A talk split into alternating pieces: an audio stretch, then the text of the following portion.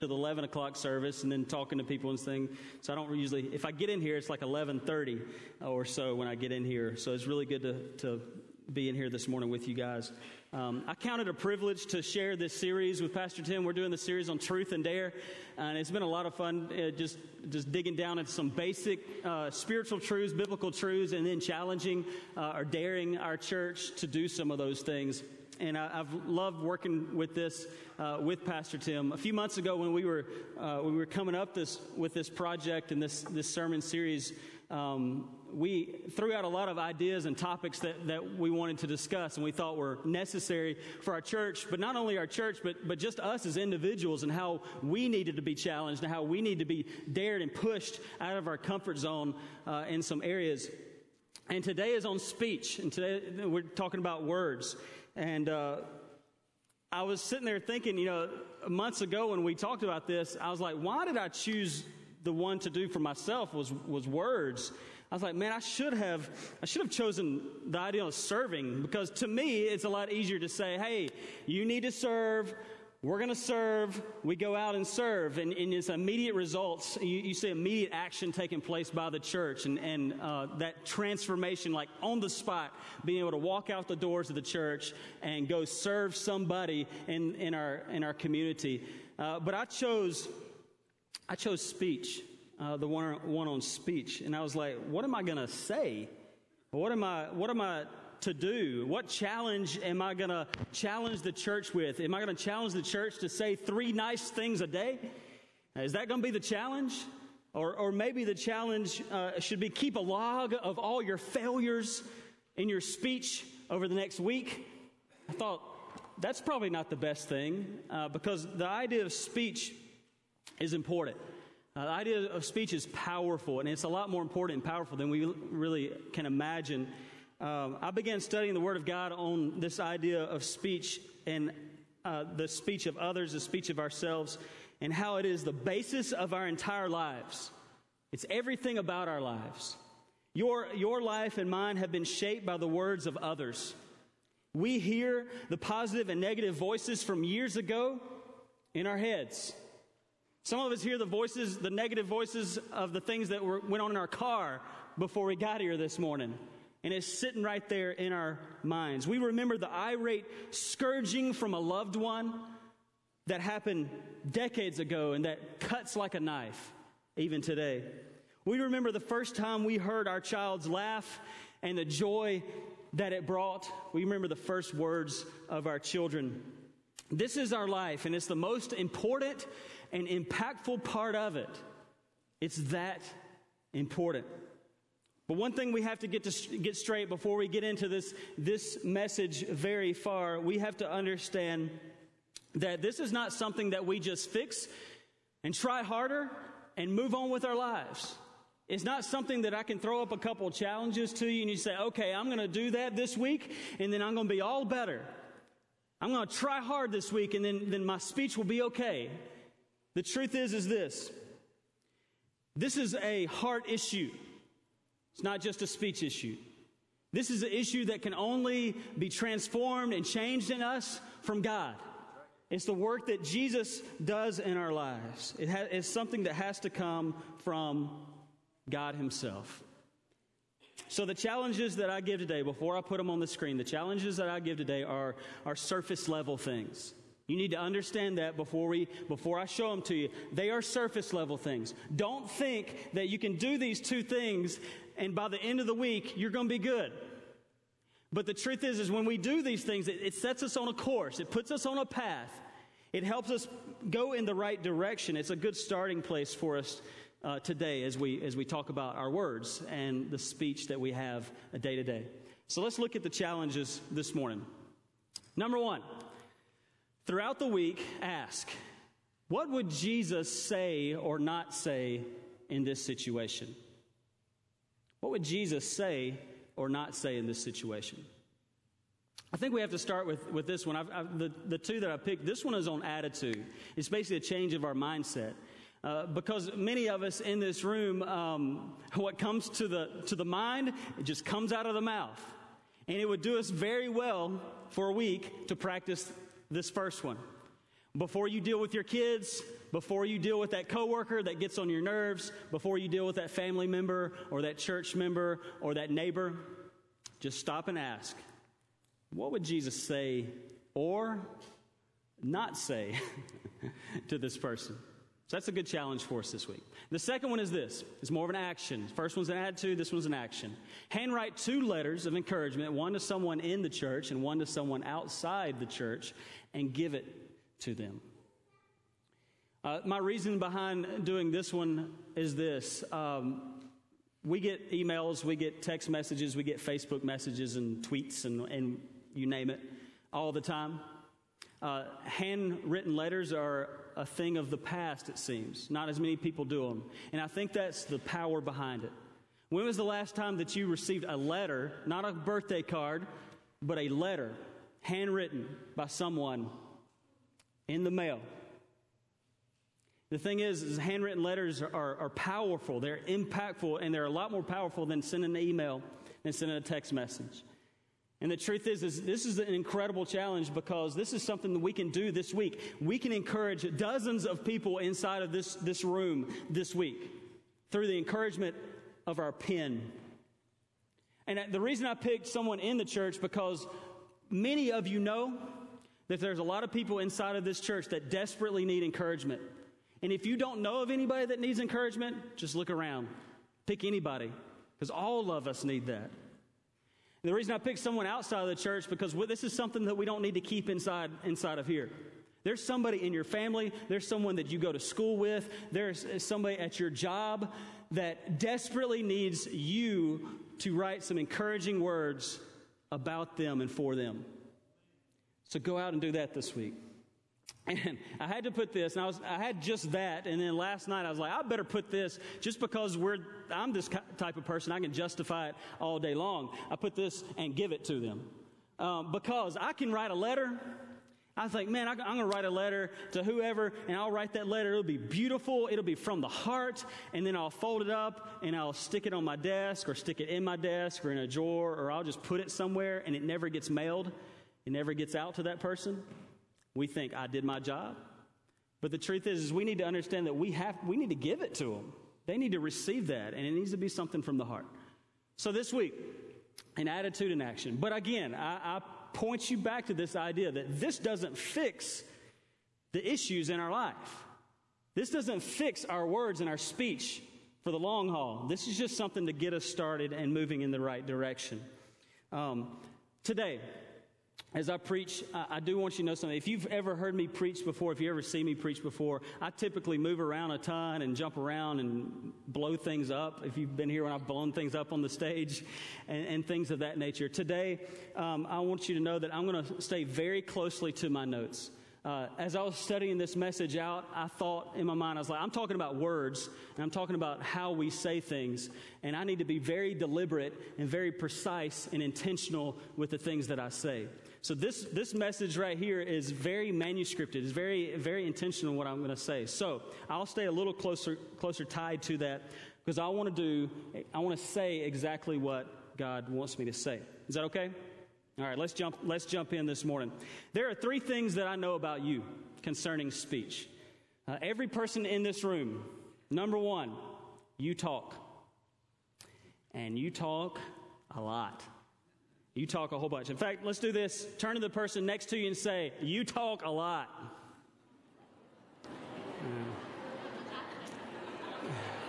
You talk a lot. Be careful.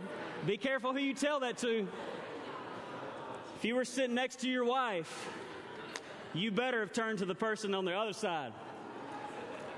Because I don't want you, uh, I don't want you saying that and then living in the doghouse this week as well. So, even if you're not a talkative person, you still talk a lot. Even if you don't talk a lot, you still talk a bunch. The numbers are crazy. They're, they're pretty amazing. The average amount a person talks is about 160 words per minute. Okay, get a, get a perspective of that. Uh, if you did that for a full five hours, you would produce enough words to write a 50,000 word novel in five hours. That's how much we talk. Now, obviously, we don't, we don't spill out 160 words per minute every minute that we live.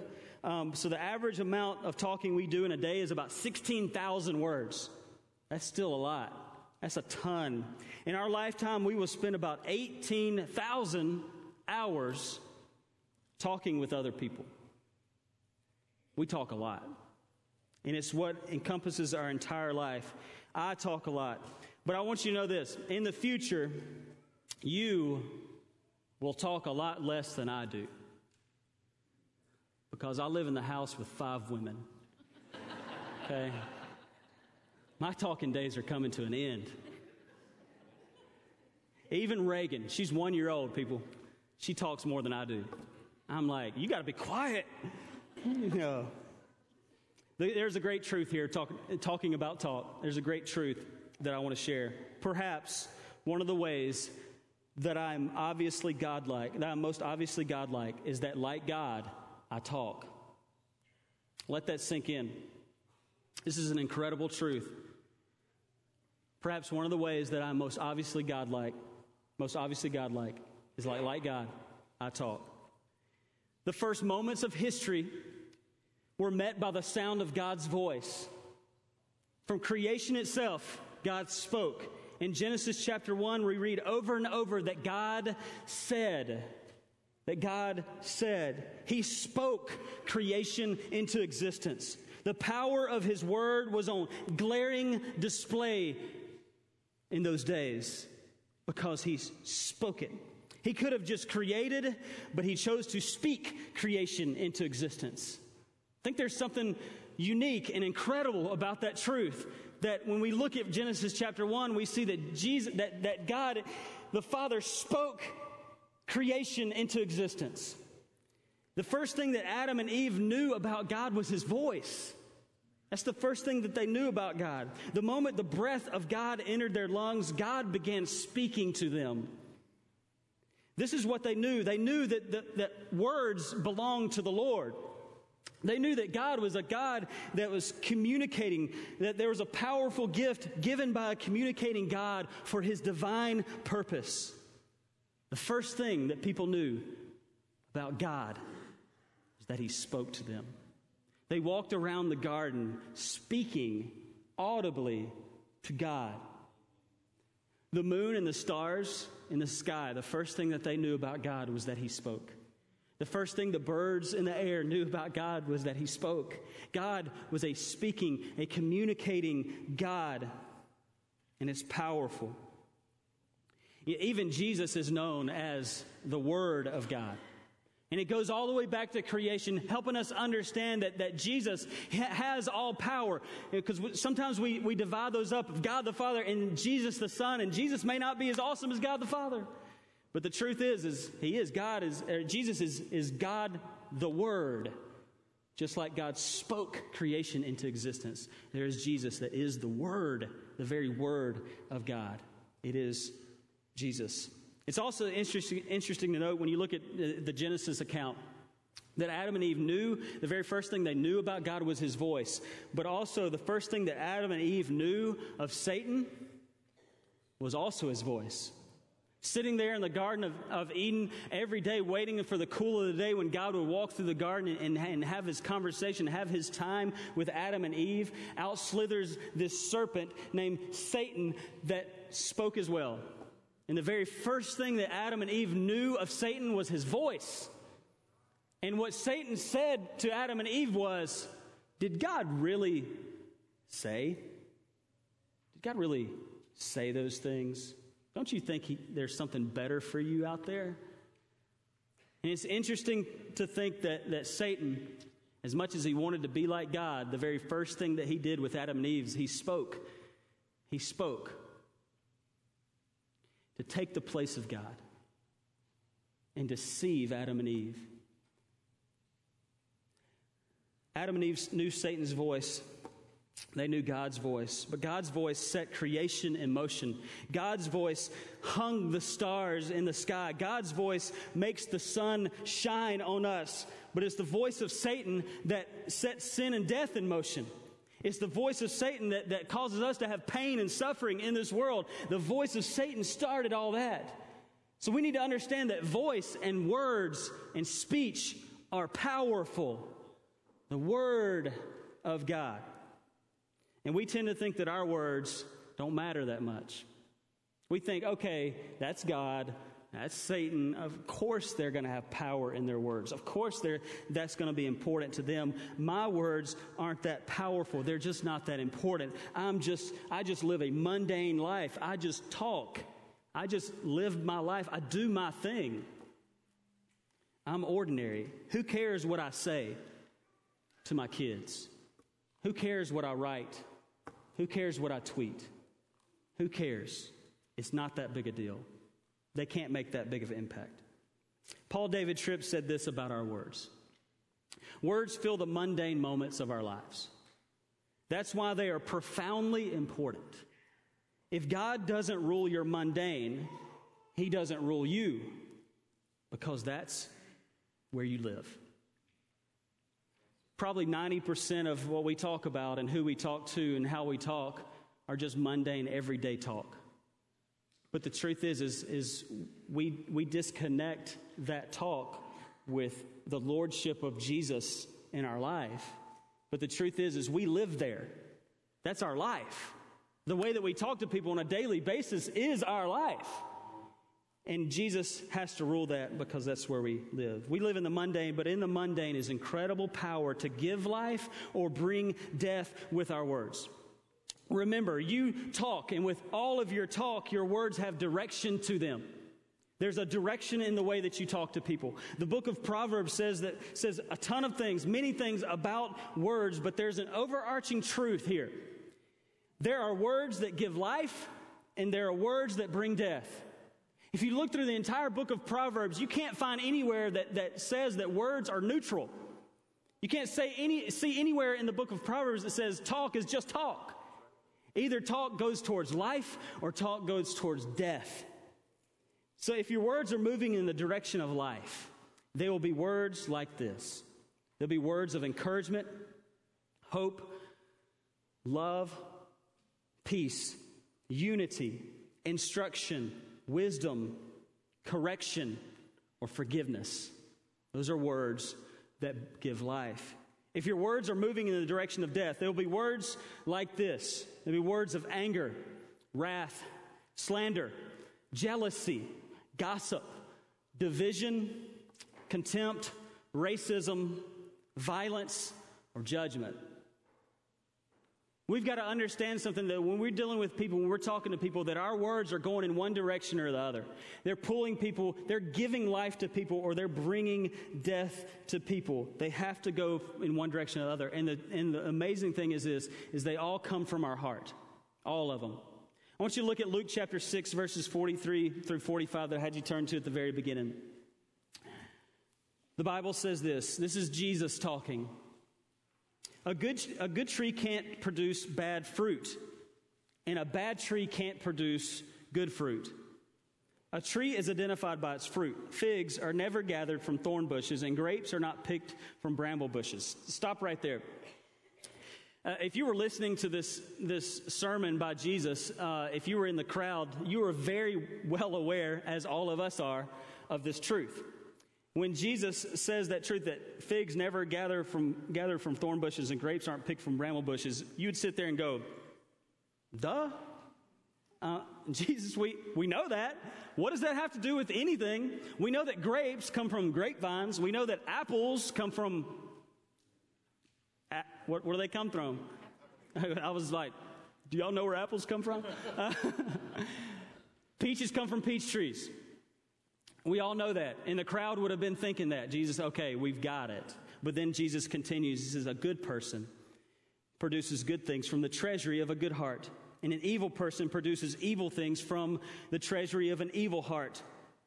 What you say flows from what is in your heart.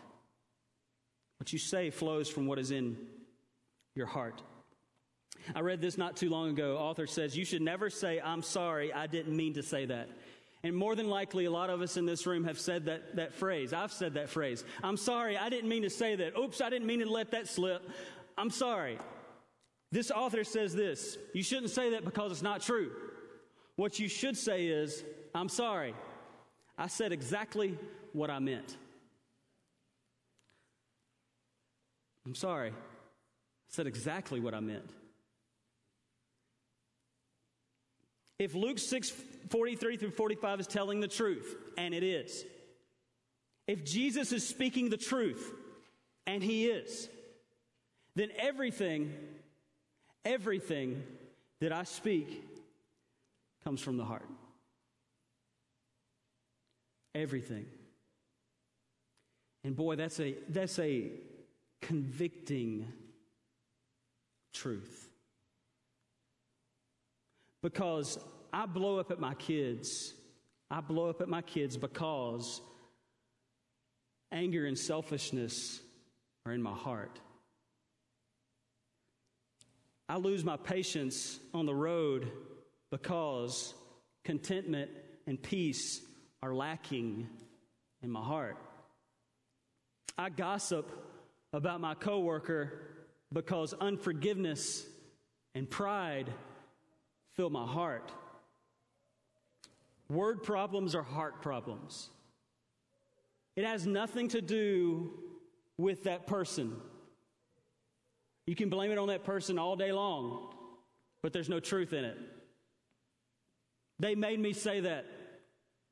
I had to say it because, man, they, mm, they get under my skin. Can you believe what my kids are doing? Oh. It's not the other person's fault.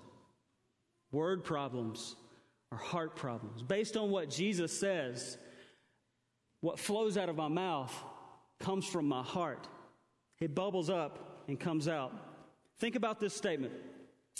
Temptation and therefore spiritual compromise often find their easiest access route to the heart via the eyes. Okay, we understand that.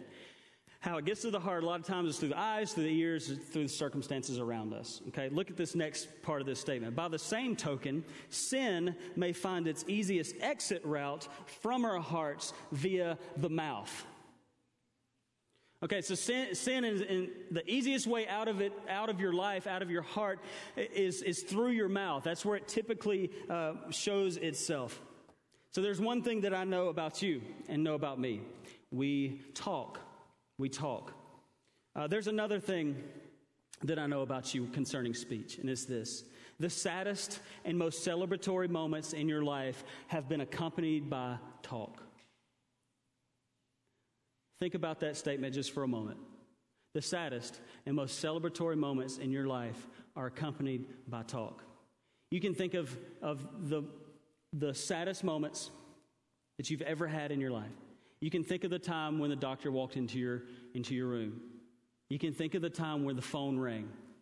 You can think of the time when, when somebody knocked at your door. You can think of the time when somebody told you news about so and so. And every single one of them, somebody talking to you brought that news to you.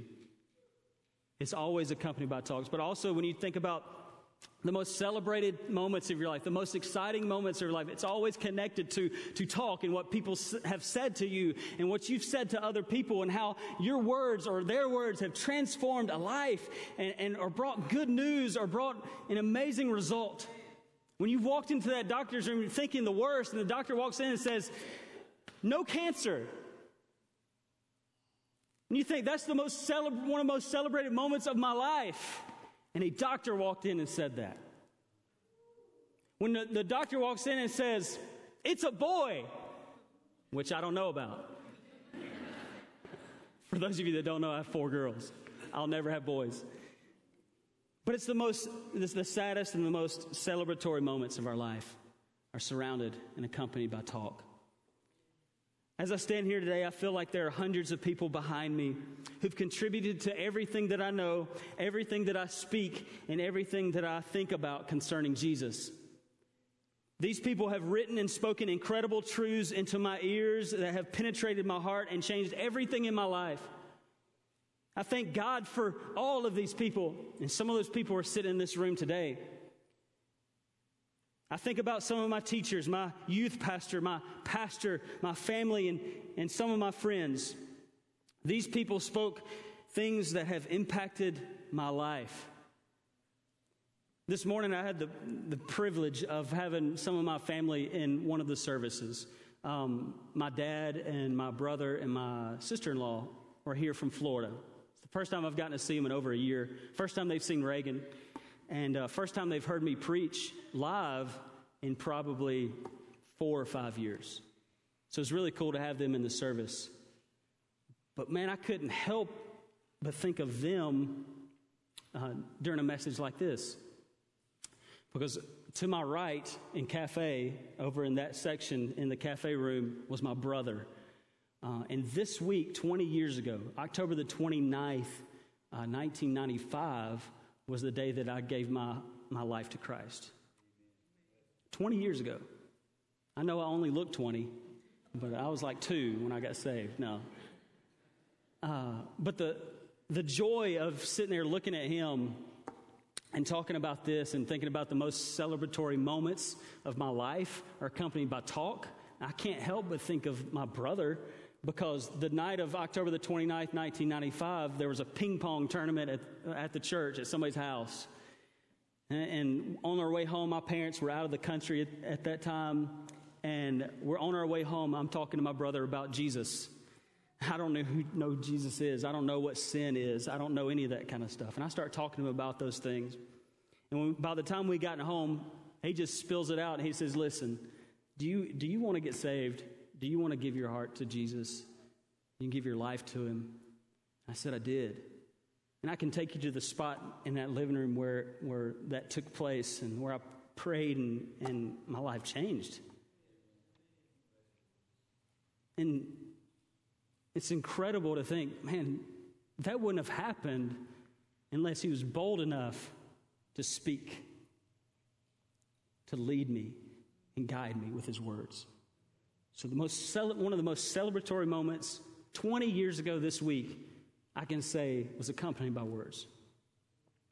And if we went down the rows here and, you, and we could go through story after story of person after person, in the very saddest moments of your life, the most hurtful moments of your life, somebody brought that to you by words. Somebody said something to you that broke your heart, that, that pierced you at, at the very core of who you are. And then there's also those amazing times where you think, man, this is, this is a benchmark in my life. This is a hinge moment in my life for the good. It's always centered around what people have said and what, or what the Word of God has said to you. That's how powerful this is. You may be sitting here today thinking about some horrible things that were said to you about your, from your mom or your dad or someone else decades ago. And you, when you begin to think about those things, when I say that statement, automatically in your mind, a voice pops in your head. You begin to think about those things and it hurts like it did that day. All the pain, all the fear, all the hurt comes flooding back. And it just goes to show you that there's an incredible shelf life when it comes to hurtful words. You may have had your life altered dramatically because of what these people said to you. There's some people under the sound of my voice this morning that changed their plans for their life based on what a person said they couldn't do or who they weren't. And that's, that's hurtful and damaging. But on the other hand, there is nothing more exciting than to wait and hear your child's first word. Do you remember that day? If you have, if you have kids, do you remember that day? Maybe multiple days because you got multiple kids. But what did your kids, what was your kid's first word? Let's take a survey this morning, real quick. How many of your, uh, if you've got kids in here, uh, how many of your kids said uh, mama or something like it, uh, their first word? Raise your hand up high, okay? Yeah, good number, good number, good number. How many of you, the, the, your child or children or whatever, one of them said daddy or something like it for the first time? Man, daddy's always rule. All three services, majority. I love that because I'm a daddy. So, how many of your kids said something different? Huh? No? Who, who said no? Pastor Tim said no to you, his first word. You can whoop him after the service if you want to. That's funny. Anybody else's kids said no? That's starting early, son. All right, anything else? What's, what's something that, yes? Mine. Yeah, I've heard that before. Mine. We're such selfish people. Start out at one year old saying, mine. No, mine. Anything else? Yeah, uh, yeah, duck. Catherine said duck, right? Which Wade said duck as well. Do y'all think that's weird? I mean, is there nothing more important in life than a duck? Where were these people's parents? I'm just kidding. okay, back on topic. My kids said daddy. I've got four. Three said daddy.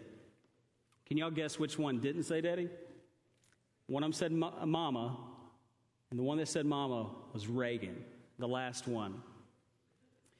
I really thought I was hoping I was going to get a clean sweep out of this thing. I worked with her days.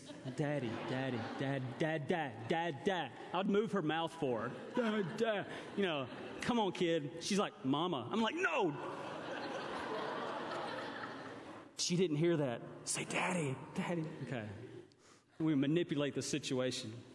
But the funny thing is, I kept working with her. I'm like, you gotta say daddy. She would say, she would say meow. I mean, she's like, who cares about the cat?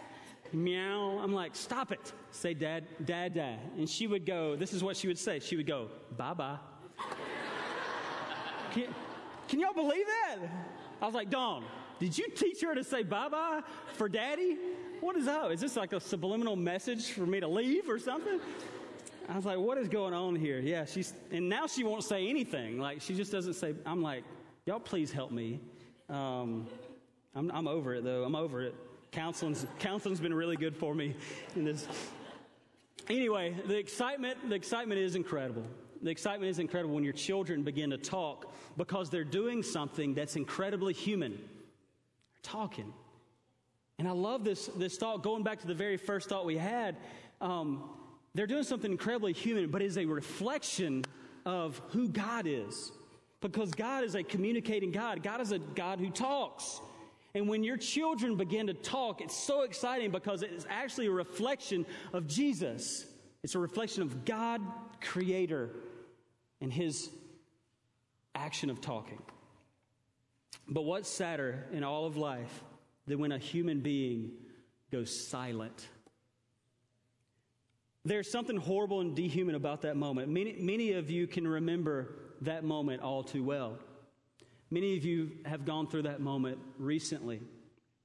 All of you, all you want is for your mom or your dad to say, I love you one more time, or maybe for the first time. You would give anything to hear their voice again. There were conversations that you never finished. There were things you never said or never got tired of hearing. And even now, even now, you can hear their voice in your head. You can hear how they said it. You can hear the tone in their voice. You can hear what they used to say. You can, you can even see in your mind where they were, what chair they sat in, what place in the kitchen they used to stand, and they would say whatever it was that they used to say. You say things like, Mama always said. And when you say that, it's not just the statement that you think of, you actually hear a voice. And it goes to show you the power of our words and how they stick with people for decades. And after they're long gone, when you're an old, uh, old man yourself or old lady yourself, you can think back to what your parents and your grandparents said, and you can hear it like it was, it, it's clear as a bell. You can hear their voice, and it's sad when a person goes silent. Even at this moment, even at this moment, right now, I can still hear my grandma's voice. I can hear what she used to say. I can hear, hear the tone in her, in her, in her voice. I can, I can hear her say, my, she always called me son, and I can hear her say it. And when a person goes silent, you know it's wrong because we're, we're created to talk. The saddest and most celebratory moments in your life have been accompanied by talk. There's one more thing that I know about you your world of talk is a world of trouble. The reason I know this is because I know me. I know me. And I'm a man that is in desperate need of grace moment by moment. I'm a man who desperately struggles in how he talks, in the words that I say. I forget that my words have a long, long shelf life. I forget that my words shape and mold my children. I forget that my words cut to the heart of my wife. I forget those things. My words are a world, world of trouble. Uh, Galatians chapter 5, verse 13 through 15. Turn there uh, quickly. Galatians chapter 5, verse 13 through 15 shows the trouble that words can cause.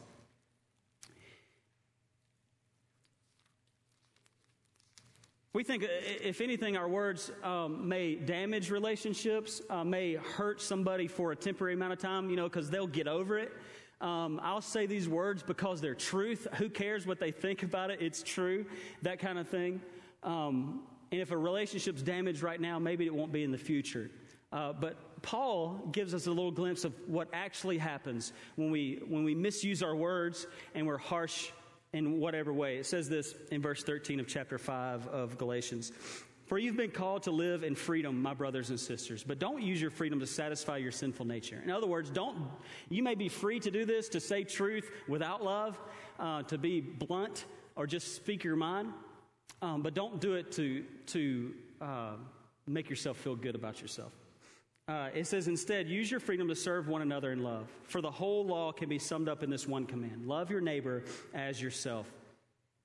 But if you are always biting and devouring one another, watch out. Beware of destroying one another. It's this idea where you think, man, it, my relationship may be damaged, but it's, it's not over. You know, they're still there. But the truth is, is this is what, what our words do a lot of times. We bite and devour. We're sarcastic. We're, you know, we, we say things that are just bubbles up and we're, we just say it. And we're biting and devouring one another. It just doesn't uh, damage relationships. It actually destroys the person. It destroys the person. And that damage, those of you, you know, many of us know in this room what words can do decades later and how it shapes our life. And it ends up destroying what shouldn't be destroyed. James chapter 3 verses 1 through 12 it gives us it gives us uh, an even viv- more vivid picture of what words can do. Let's look at that uh, real quick. James chapter 3 verses 1 through 12. And this is a real, you know, if, if you know anything about the book of James, it tells us, uh, you know, that this is a, a very popular scripture about the tongue. Says this, verse number one Dear brothers and sisters, not many of you should become teachers in the church, for we who teach will be judged more strictly. Indeed, we all make many mistakes. Can I get an amen there? Do you make mistakes? Yeah, we make mistakes. For if we could control our tongues, we would be perfect. Somebody tell me out loud who's the only perfect person that's ever lived? Jesus.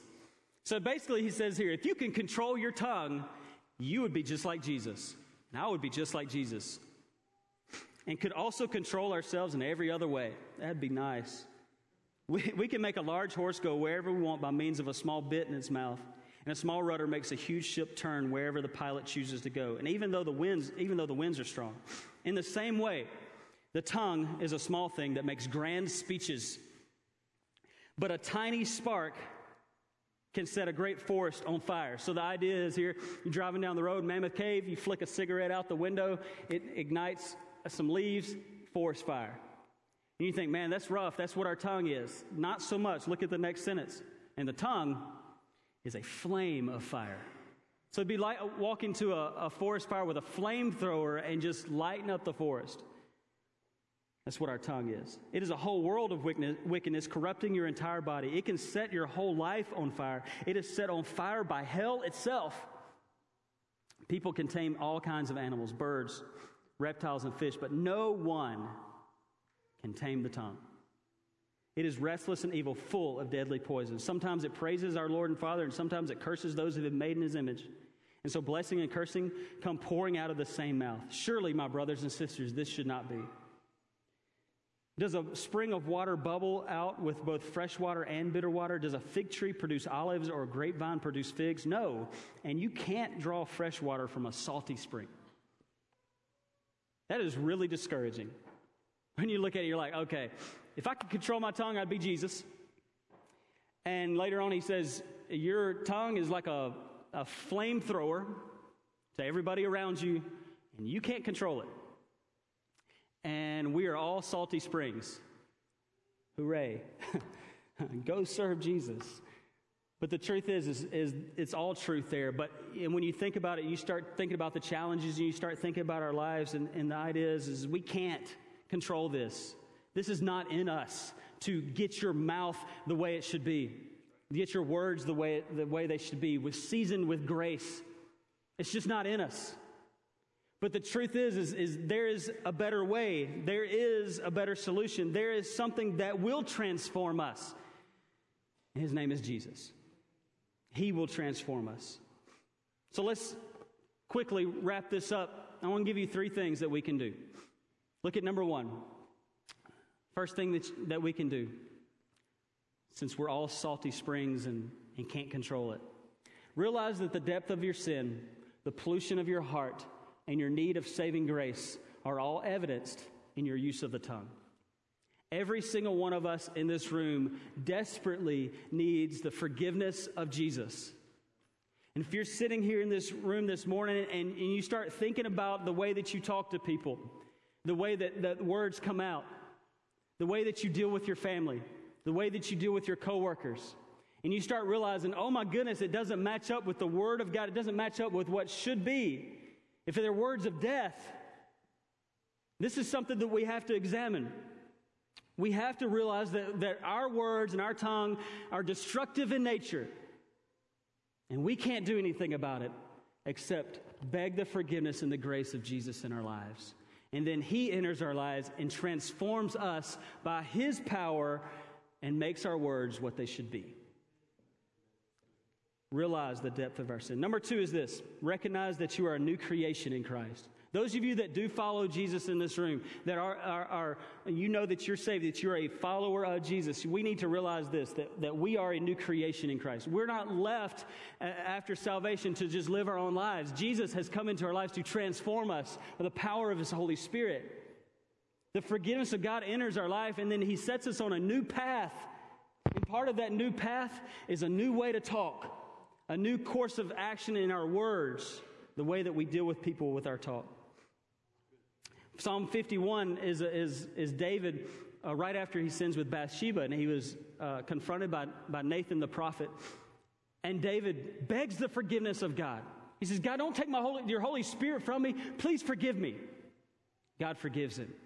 At the end of this passage, he says, God, unseal my lips so that I can praise you. It's this idea that when the forgiveness and the grace of God come into your life, that He sets you on a, on a path in a di- different direction. You'll talk to your kids a different way. You'll talk to your coworkers a different way. Road rage won't happen because you understand. You understand the importance of words, and Jesus is transforming you through it. The third thing is this continue in the Word. Continue in the Word. The Word of God transforms our tongue. What comes out of our mouth is more and more determined by what has come out of the mouth of God. That's the reason it is important to get into the Word of God and allow it to transform us because this causes a ripple effect in every other relationship that you have when the Word of God begins to transform you. Psalm 40, verses 2 and 3 say this He lifted me up out of the pit of despair, out of the mud and the mire. Let me ask you a question this morning. Everybody, look at me. How many of you have been lifted up out of the pit of despair by Jesus? Anybody? Not very excited about it, are you? How many of you have been lifted up out of the pit of despair, out of the mud and the mire? Have you? You've been set on a rock, the Bible says. Set my feet on solid ground, steady me as long as I walked. He has given me a new song to sing, a hymn of praise to our God. Many will see what he has done and be amazed, and they will put their trust in the Lord. The idea here is, is that this is what leaves a lasting impression of the power of God and the transformation of grace in your life. Because when Jesus transforms your talk, all of a sudden your talk and your speech doesn't match what culture's is. All of a sudden you stick out like a sore thumb because your, your words are leading to life. Your words have hope and peace and unity and love. And how, when was the last time that you turned on the news and saw love, joy, peace, and unity? But when you walk into your workplace after Jesus has, is doing his transforming work in you and your words are different, the way that you talk to people are different, you have patience there, you have peace there, you have love there, that's where your impact comes. Because all of a sudden, people immediately no- notice there's something different about you. So continue in the Word. So let's go back to the challenges. Throw those up on the screen. Throughout the week, ask, what would Jesus say or not say in this situation? And the second one, handwrite two letters of encouragement one to someone in the church and one to someone outside of the church and give it to them. There should be dozens of people sitting in this room that receive letters this week. I'm really hoping for that. I'm hoping that dozens, hundreds of people in the community, Bowling Green, Franklin, Woodburn, wherever you live, get letters. I'm hoping, hoping dozens of students at South Warren High School, Middle School, and Logan County and Franklin Simpson get letters this week, handwritten by people. We can make an immediate impact on the people around us with this one. Get stuck in my beard every now and then. but change your attitude as well. So let's talk about the response time. I want to give you some expectations and things just of, of response. To my right, your left, is a dry erase board. A few people have kind of filled in a couple of things there, but the idea behind this is, is, is this. Um, this is a vi- just a visual. This is something that uh, doesn't change the ball game, but it's something that we can all see. Um, during the response time, I hope this board gets filled up. On one side, it's got positive things, and that's positive things that either you've said to people or other people have said to you. Okay? The other side of the board is negative things. These are either negative things that, that you've said, you don't have to indicate what, which one's which, but negative things you've said or negative things that have been said to you. And the reason I want to do this is just to show us in this room the impact of words. So fill that thing up. Take some time, walk over there, and, and, and, and let that come up into your memory just for a split second and write it on the board. That's part of the response. Another part of the response is this um, we need to examine our words and examine our hearts. Where are you? Has Jesus changed your heart? Because your words show you that. It shows you exactly where you are in your relationship with Him. Do you need His grace and forgiveness today? Maybe you're already a follower of, of Jesus, but you need to renew your commitment to His Word. Maybe you've, you've started to see your life and you realize your words need a little more transforming. And you need to recommit yourself to the Word of God because that's where true transformation comes. However, God's speaking to you today, you respond to. Let's go ahead and bow our heads and close our eyes. We're going to get ready to worship. Uh, but I, I pray that you will respond to what God wants. I like to think of this kind of in terms of a story, and I like to think of my own family, um, just because that's where I am. But I think, uh, how will my family's story be different because of God's work in my heart and through my words. See, even this week, even this week, studying this, this message has, has made me kind of check myself on the way that I talk to my kids. Um, I think that's a good thing. And the question is, is, is how will your legacy be? How will your family story be different because you've let God change your heart and your words? How will your workplace, the story there, be different because of what God does starting today? Let's go ahead and pray. Lord, we love you. We thank you, God. Lord, we pray as we as we put things on the board, as we pray, Lord, as we commit ourselves, Lord, I pray that you'd help us to feel the weight of our words, understand the power of them, and understand it's all connected back to you. Lord, I pray, God, that you would transform hearts this morning. Lord, I pray, that you would transform hearts to transform our mouths. And Lord, I pray that we would be people who uh, bring life to people's hearts and lives because of the things that we say. Lord, just have your way here this morning. In Jesus' name, amen. Let's go ahead and stand. We'll get ready to sing worship.